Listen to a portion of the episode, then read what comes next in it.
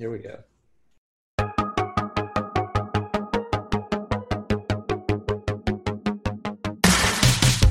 Happy Friday. Welcome to April, ladies and gentlemen. It's another episode of Nudge Coach Happy Hour. And what an exciting week we had. We had a lot of good stuff going on. But first of all, Mac Gamble, or should I call you Mac underscore Gamble? How's it going over there?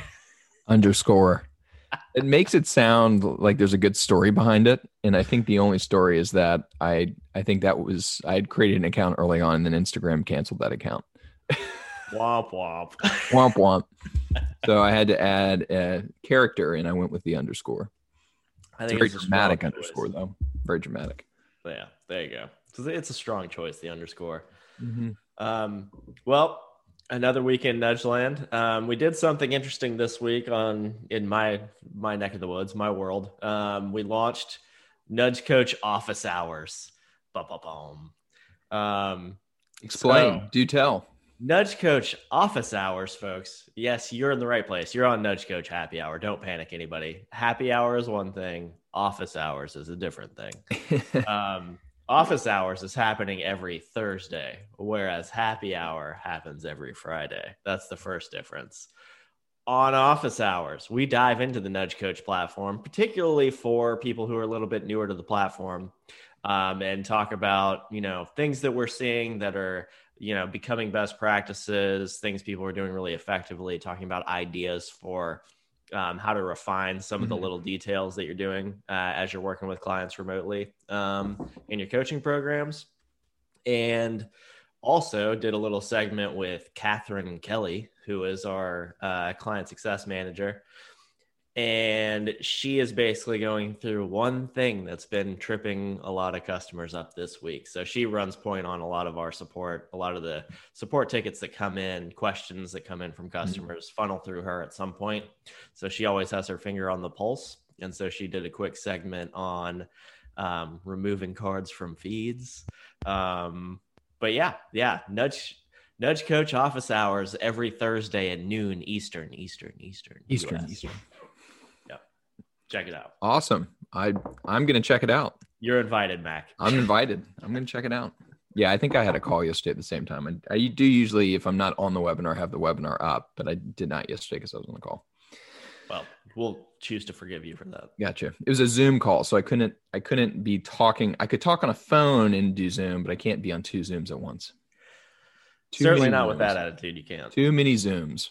Yeah. But but no, I think we said though we had some interesting, I think some shared conversations that occurred on both of our sides this week that maybe to jump into regarding day one client experiences. That's The right. ideal day one client experiences. So that's an important point. We want it to be ideal, the experience that we're providing. Mhm. Um, oh, speaking of the word experience, that just reminded me that we're supposed to be making 2021 the year of the client experience. Year of the client experience. I've actually been saying that in calls I've had with people recently that there's a mantra we're trying to live by that no more bad client experiences in online coaching. So, and and so you brought up the idea, and I or we were kind of noodling on ideas coming into this, and I think we kind of see we saw it from two different angles this week because I in a lot of conversations I have, I get a lot of people asking about kind of the onboarding experience, getting a person on the app to begin with.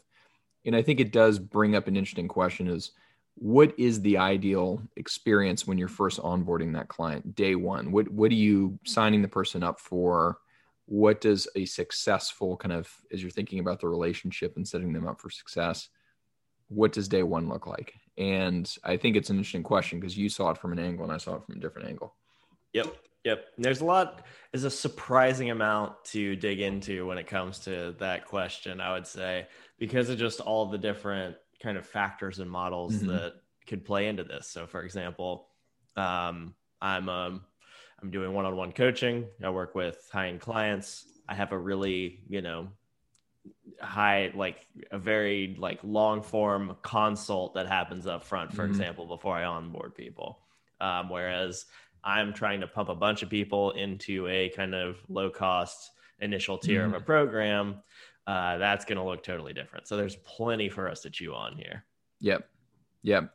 I I am a huge fan, and I think in most conversations I'm in, I, I direct people towards this of And I think well, one of the big questions that always comes up because assess, I feel like there's always benchmarking or always some kind of assessment, and that's where kind of my experience was this week. Why this came up, the question kind of came up of even though you can do assessments in the platform, is that do you assess a person once you've onboarded them onto the platform, or is the assessment something that leads up to the initial consult that you have with the coach before the onboarding happens? And it's a really interesting question because I, I, think generally what we see is the most successful models, and this is going to sound funny, I'd say that kind of benchmarking has probably happened before the initial consult with the coach, which has also happened before a person usually gets onboarded onto any kind of online coaching system. So any of the assessments you're then doing with within like the nudge platform would be more of like ongoing assessments, not necessarily your benchmarking. And yeah. not to say you can't do it that way, you can't do it the other way, but it's just ideal workflow. I think we tend to see it works that way. That is fascinating. Oh, I, I don't know if you heard that. I nearly broke something right then. Um, just got too excited about it. Too excited assessments. It's, it's okay. Calm down, Phil. Um, it's really interesting actually that you say that. So let's. I wonder why that is. That you know we tend to see it more effective when the initial assessment mm-hmm. happens, perhaps before the actual. You almost think like the onboarding into the app in our case is like getting into the program, right? Yeah. Um, before that happens, that tends to be more successful. Um, is it that step of better qualifying a person on the way in and making sure yeah. they're aligned is that the reason that's more effective maybe I, I think it has to be because if you think about okay what do you, if you kind of work backwards okay mm-hmm. so what do you need for really good onboarding onto the system you probably need to have the coaching consult first right we've seen initiatives before where people just kind of scurried around it tiptoed like cut corners didn't work well and then you say okay well what do you then need for a great consult, well, you generally need some kind of information going into that session. And it just seems like it naturally, you know, there's a sequence here that we tend to see more often than not. So that's, I, I guess, when you think about kind of where assessments fall, I would tend to say the first one usually falls outside of our mm-hmm. system. certainly doesn't have to, but. No, I think it's great. Yeah, well, and it's it's worth throwing out there. Listen, we we have a great platform I think it's worth noting that there are platforms that are absolutely specialized in creating literally an assessment. That's what this entire company is designed to do in some cases, right? Yep. Specialization is a beautiful thing. Yeah. You should not expect like a platform that does 10 of the things to be the best at assessments. It's just yep. a fact of kind of limited resources, right? Um, so, you know, you might be able to design that assessment in um, a more particular way that you you want it to mm-hmm. look mm-hmm. using maybe a tool like Typeform or you know some other Jot mm-hmm. or what some other thing, or you could even do um, something that's even more hands-on if you're in kind of a mm-hmm. high-ticket program model. Um, hop on a on, on a Zoom and walk someone through an assessment one on one and and really do kind of more of a an interview style. Assessment. I think we've seen some people do. Uh, I think Calendly, you can do custom form or custom fields kind of during yep. call booking. Yeah, I think there's some really neat things you can do that kind of weave into that initial consult.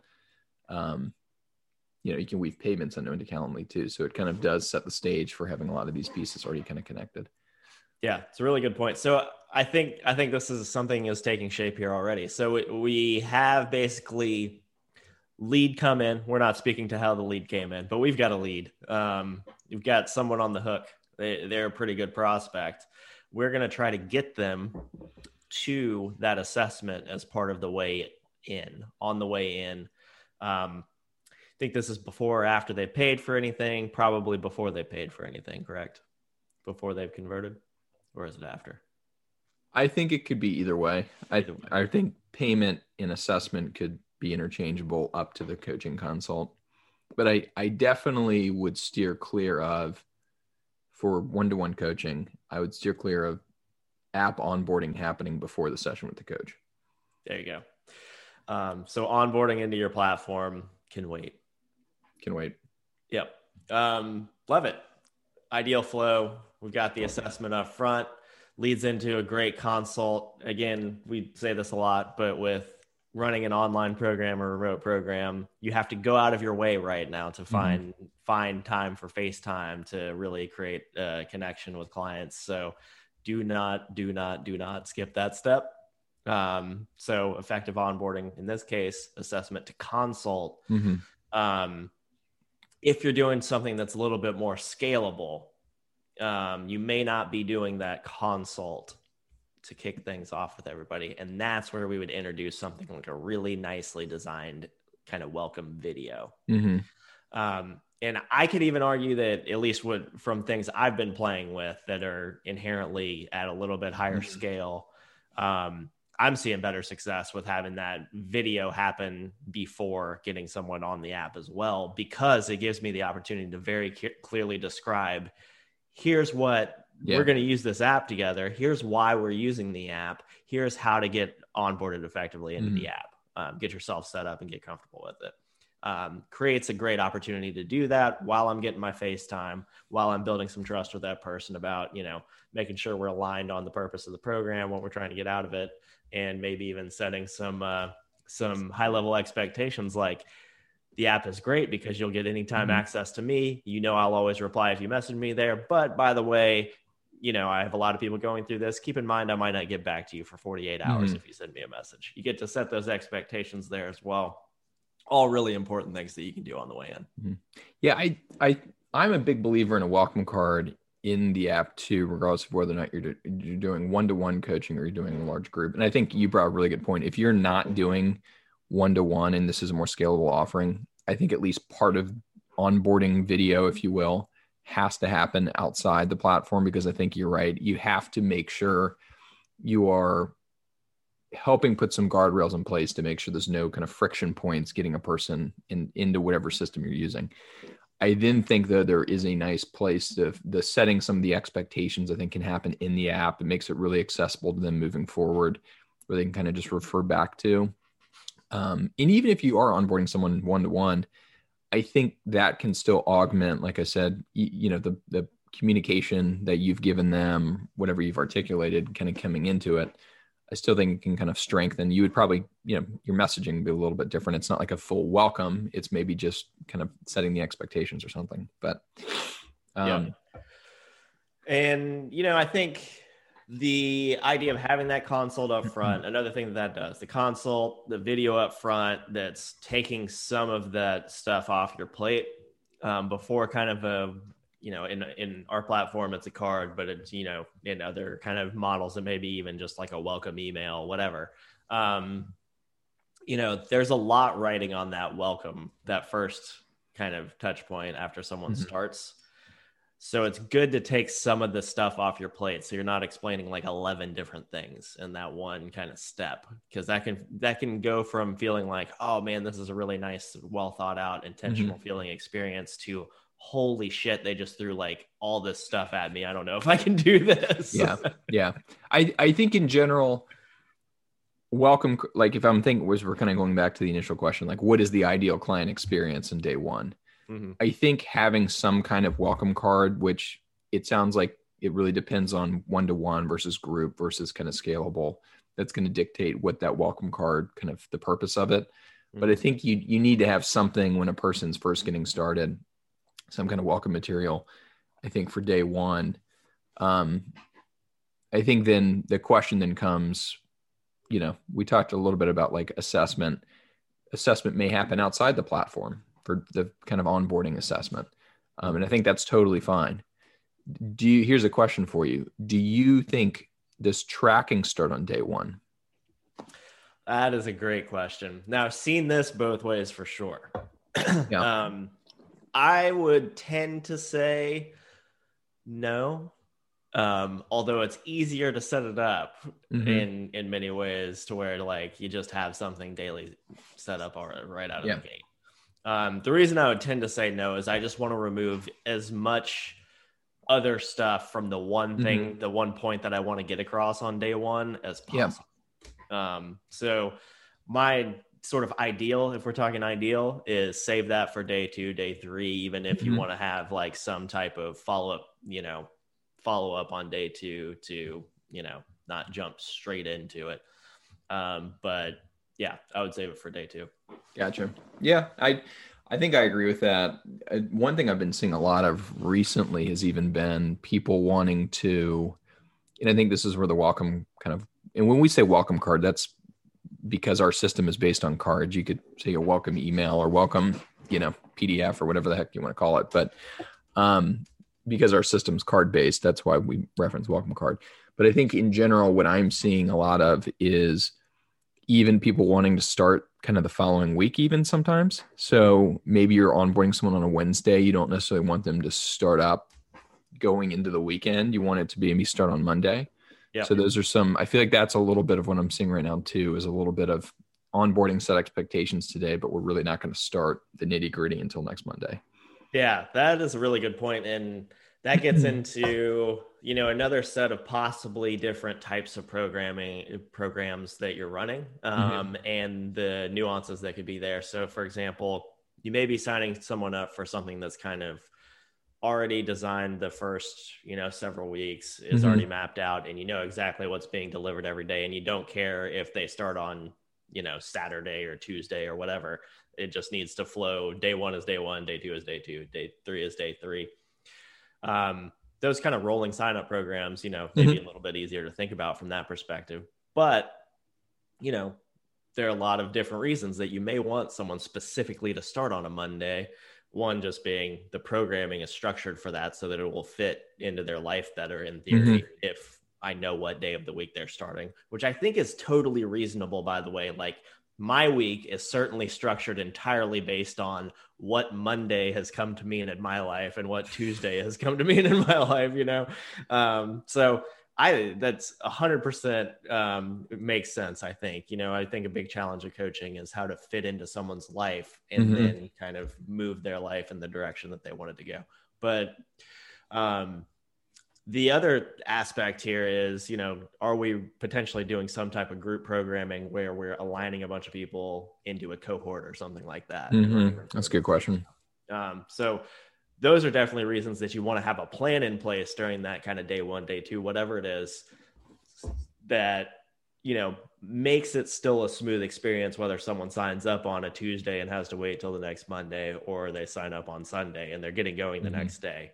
Um, things to think through for sure. Yeah, no, that's a really good point. Really good point. And I think, yeah, we actually had someone send us an email yesterday that was doing some pretty interesting workflows where they were onboarding two groups of people, those that had paid and those that hadn't paid, and both were going through the same intro material. And then those that hadn't paid were basically their experience stopped until they paid. And then he was basically moving them into a, the paid bucket once they had. Yeah but it was the paid users once they got through their welcome material basically went directly into their you know the content or, or the programming they had purchased. So i think it it um and then he was running that like a cohort. That's what kind of sparked that. But wow. yeah i think it it in general a a at least a day one if not a several initial days i'll say in the week i think are really helpful because whenever you're using an online system it's going to be new for your clients. And I think it's just really important the first few days because they are so fragile to just demystify things a little bit, make it feel easy, get them using it in a simple way. And if that's just, you know, in case our system based on card, you know, if it's opening a card and, and consuming some content or if it's opening an email or just, it may not be tracking as much as it's just consuming content at first or, or messaging. Mm-hmm. So, you know, it doesn't have to be the nitty gritty of tracking and journaling, but I think that's something we see a lot of is maybe like a three day welcome sequence to just get it kind of get a person familiarized with using the system. Yeah, it's a really good idea to have that up your sleeve. Um, mm-hmm. and that's something, yeah, like in a platform like Nudge Coach, you can build in in advance, have that sitting there, queued up, ready to go whenever mm-hmm. you need it. Um, that's a great way to plan yeah. out some content to be really kind of impactful for mm-hmm. you because we what the lesson that we keep learning over and over again that makes us continue to talk about these early days of a program or of a coaching mm-hmm. relationship is that if you get onboarding right, it unlocks months and months of engagement. Yep. If you get onboarding wrong, you're losing someone pretty damn quickly, and that hurts. Yeah, yeah. I I think in general, you know, because I I certainly hear this from time to time as a coach says, "Hey, my my clients don't like don't like kind of the experience or something something along those lines." Mm-hmm. I tend to find when I hear that from someone, it's generally means they didn't structure their online program in the right way. And it usually is meaning that they were either throwing too much at clients too quickly when they were getting onboarded, um, which, you know, not seeing all the nitty gritty of their programming. I'm just kind of speculating here, but it's there's so many people that are highly successful with online coaching that when I hear someone say, Hey, my clients really didn't like an experience, usually kind of I'd love to kind of peel back the layers of their program and how they were kind of how they were pulling a client kind of through getting them onboarded, getting them using it, what they were asking. Because people are busy. I mean, if you're the keep in mind if you're getting someone into online coaching, that doesn't necessarily mean you need them to document everything about themselves. And we've touched on this before. And that's where something as simple as even if you have someone tracking a, or someone following a really, really detailed protocol, you don't need them tracking every single aspect about it. Like a mm-hmm. simple yes no question of did you follow the protocol today? Maybe all you need to keep a person engaged for a long period of time and to get the information you need for providing that accountability. And I think that's sometimes lost. I think sometimes we get excited that we have this technology at our fingertips and we're like, oh my God, I want this, I want that, I want this, and all these different data points. And we forget, oh, yeah, that means our client is going to have to spend four hours logging all this information. That is a terrible client experience. And yeah. I think I think that sometimes gets lost in the coaching world of what what we need versus what the client's willing to give us. And it really is a balance and it's a trade-off. And if it's too much skewed in what I want as a coach, we're going to lose clients quick and that's where I, i'm just always so sensitive when i hear people say stuff like you know cl- uh, clients didn't like an online coaching experience because like ugh, would love to kind of peel back what you were doing because i have a feeling there's a flaw there yeah no we, we run into that a lot where i think um, organizations with elaborate protocols mm-hmm. kind of kind of fall into this category of having kind of pretty data disease where they want to see this like beautiful data yeah. laid out in front of them and they want it to be consistent every day where you know wait my my bar graphs aren't you know increasing perfectly as they should be yeah. like well you know you got your your benchmark of all those different factors you're having your clients track in the first week you mm-hmm. should probably transition to something a little bit lighter after you kind of started to build yeah. that habit um, and take a little bit of the weight off of them for a while. You can re-benchmark and do that again in another week in the future mm-hmm. to make sure they're still going in the right direction. But is that depth of programming and tracking in particular, mm-hmm. is that actually like you said before, harder than the behavior itself yeah. to kind of stay accountable to. Yeah.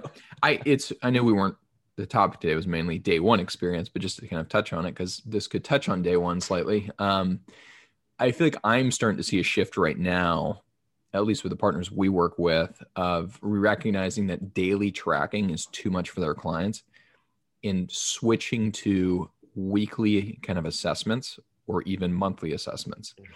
And I think we're just starting to realize, unless you're talking about passive data sets like steps and active minutes and hours of sleep, that you know wrist worn devices are tracking or something that's just an easy protocol for someone to keep track of each day yes no questions multiple choice just kind of a few little tap tap taps anything more substantial than that i think we're just seeing a shift towards weekly check-ins or monthly check-ins from the data standpoint and because you don't i think i would argue you don't necessarily need all the nitty gritty data I mean, and if you, like I said, if you have a very specific protocol, I still think there's ways you can build nice client experiences that are that simplify it a bit.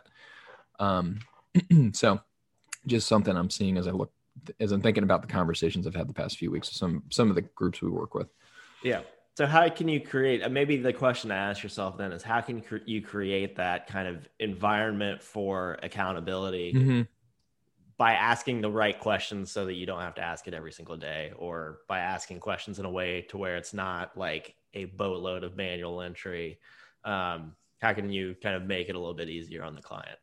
In the year of client experience 2021 2021 the year of the client experience so this is someone's gonna run it's it's like we're coining it it's it's gonna catch on it's definitely yep. gonna catch on it's all happening I, am just waiting for the announcement from President Biden that he's hiring a whole army of UX people to create a, a UX department in the government Actually, that would be kind of to regulate client experience. Maybe we should maybe we should actually do that. They have to redo every single government website. yes, it's the year of the client experience.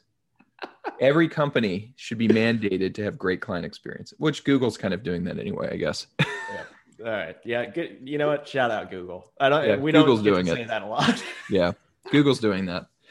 But um, no, I mean, I think the you know you you beg an interesting question. I think for it it I think for most people we think about hey look, a program consists of you know me needing these handful of data points. It's like you know I th- I think we see it largely in well I, I think we see it in all facets of, of coaching so i'm not going to just point out to, to health necessarily but it's something where say there are you know four or five whatever number of data points you need as part of your coaching it, it may be something as simple as like i said a yes no question of did you follow the protocol today? And i know i've said that before.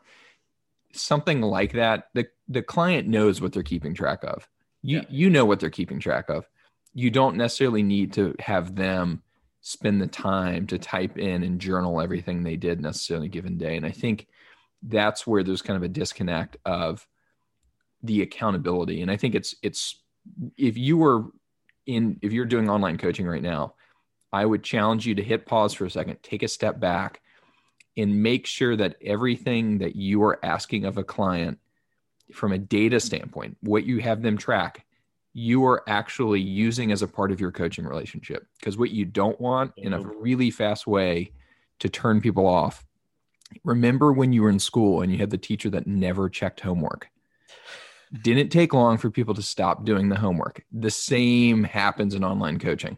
If there, if you were asking a data point that a person is tracking and you never mention that as a part of your coaching relationship this is for the coaches that turn on 15 trackers when people are tracking you know who you are. you know who you are think about it just something this is the brutal honesty moment right now I wish I had like a, a bomb drop sound that I could play at the Yeah. beginning of that, or maybe the end of that. I don't know. Yeah. When is it more dramatic, the beginning or the end? Uh, I, i'm typically the bad guy in most implementations and i've i've Okay. self-identified it i've warned people i'm like hey look i'm going to be the one when we get moving i'm going to challenge you to simplify your experience but i think we have to i think we have we to. had that's that's yeah, we're simplifiers. That's right in our team values, for God's sake. team values Um, I forgot what I was gonna say because that was so good. Where where do we go from here? This is great. So do simplify. Do simplify. Listen, it's I don't, I don't want to be mean about it, but it's almost like an ego thing. Like I need to prove I can get this data out of these people. Um, you know, sometimes, but it's Yeah. also, you know, it comes from the right place, right? In the end, it is very comforting Yeah. running a program to be able to refer back at the end and say, look at all this data that shows that we Mhm. did all this. When in fact, I promise you the most important thing is that the client at the end feels like they had a great experience and got out of it what they needed to. It's, you know, you need to worry less about the proof as backup and more about just making Mhm. sure the client has a great experience. Yeah, I in fact, I we should talk to the team. We should kind of look look through. It'd be interesting, or like um, talk to some coaches that have been more successful. How much tracking they actually focus on versus just the relationship, and Mhm. more of just messaging. Because I I do tend to find the more you focus on the tracking piece, especially early on, the more of a struggle it is in the relationship and the in the transition to online coaching the more you focus on the relationship and you focus on that early on, I tend to find the data will come.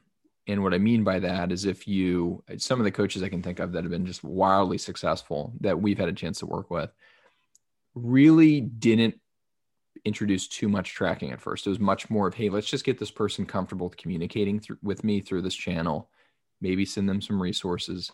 Um, and then they kind of wove tracking in over time and it was something that they kind of did it in a way that the people that the clients they're working with got more and more intrigued and were like well i want to what about this behavior that behavior and it was just something that was like you know little breadcrumbs or little stair step that if you do it that way i think great data comes in the long term Oh, the little breadcrumbs. the little Um, breadcrumbs That's that's involved in one of the fairy tales, right? Dropping breadcrumbs somewhere. Yeah, I can't remember which one. Is that Hansel and Gretel? Maybe Hansel and I, Gretel. I think that might be right.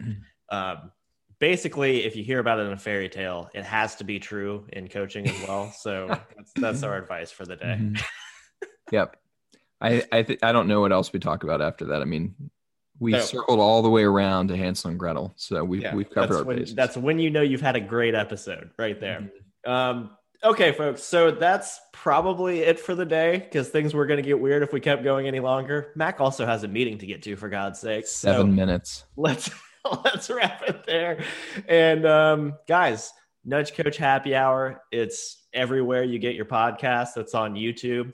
And you can also, if you're not on our email list, get on our email list for God's sakes. But um, create your free account at nudgecoach.com. Join us now every Thursday for Nudge Coach office hours at noon Eastern Time, USA. How do, you, USA. how do you check that out? How do you join the office hours? And that this is just me asking because I'm actually not sure how you ask, access it's this. the right question hmm. because I have no way for you to do that yet. How about that? I haven't put that up yet. Sorry. So guys. if you're- yeah, Gotcha. we'll get there. we'll get there. So just be aware it happens on Thursdays. Yes, I'm just giving you heads up. But if you go create your free Nudge Coach account, you will get an email about it next week. I thought this was like a secret supper club kind of thing where you you you either were on the list or you weren't. I gotta create a secret password for office Secret hours. password for office hours. We're gonna figure that out. Okay, we've got to go. We'll see you again next time, guys.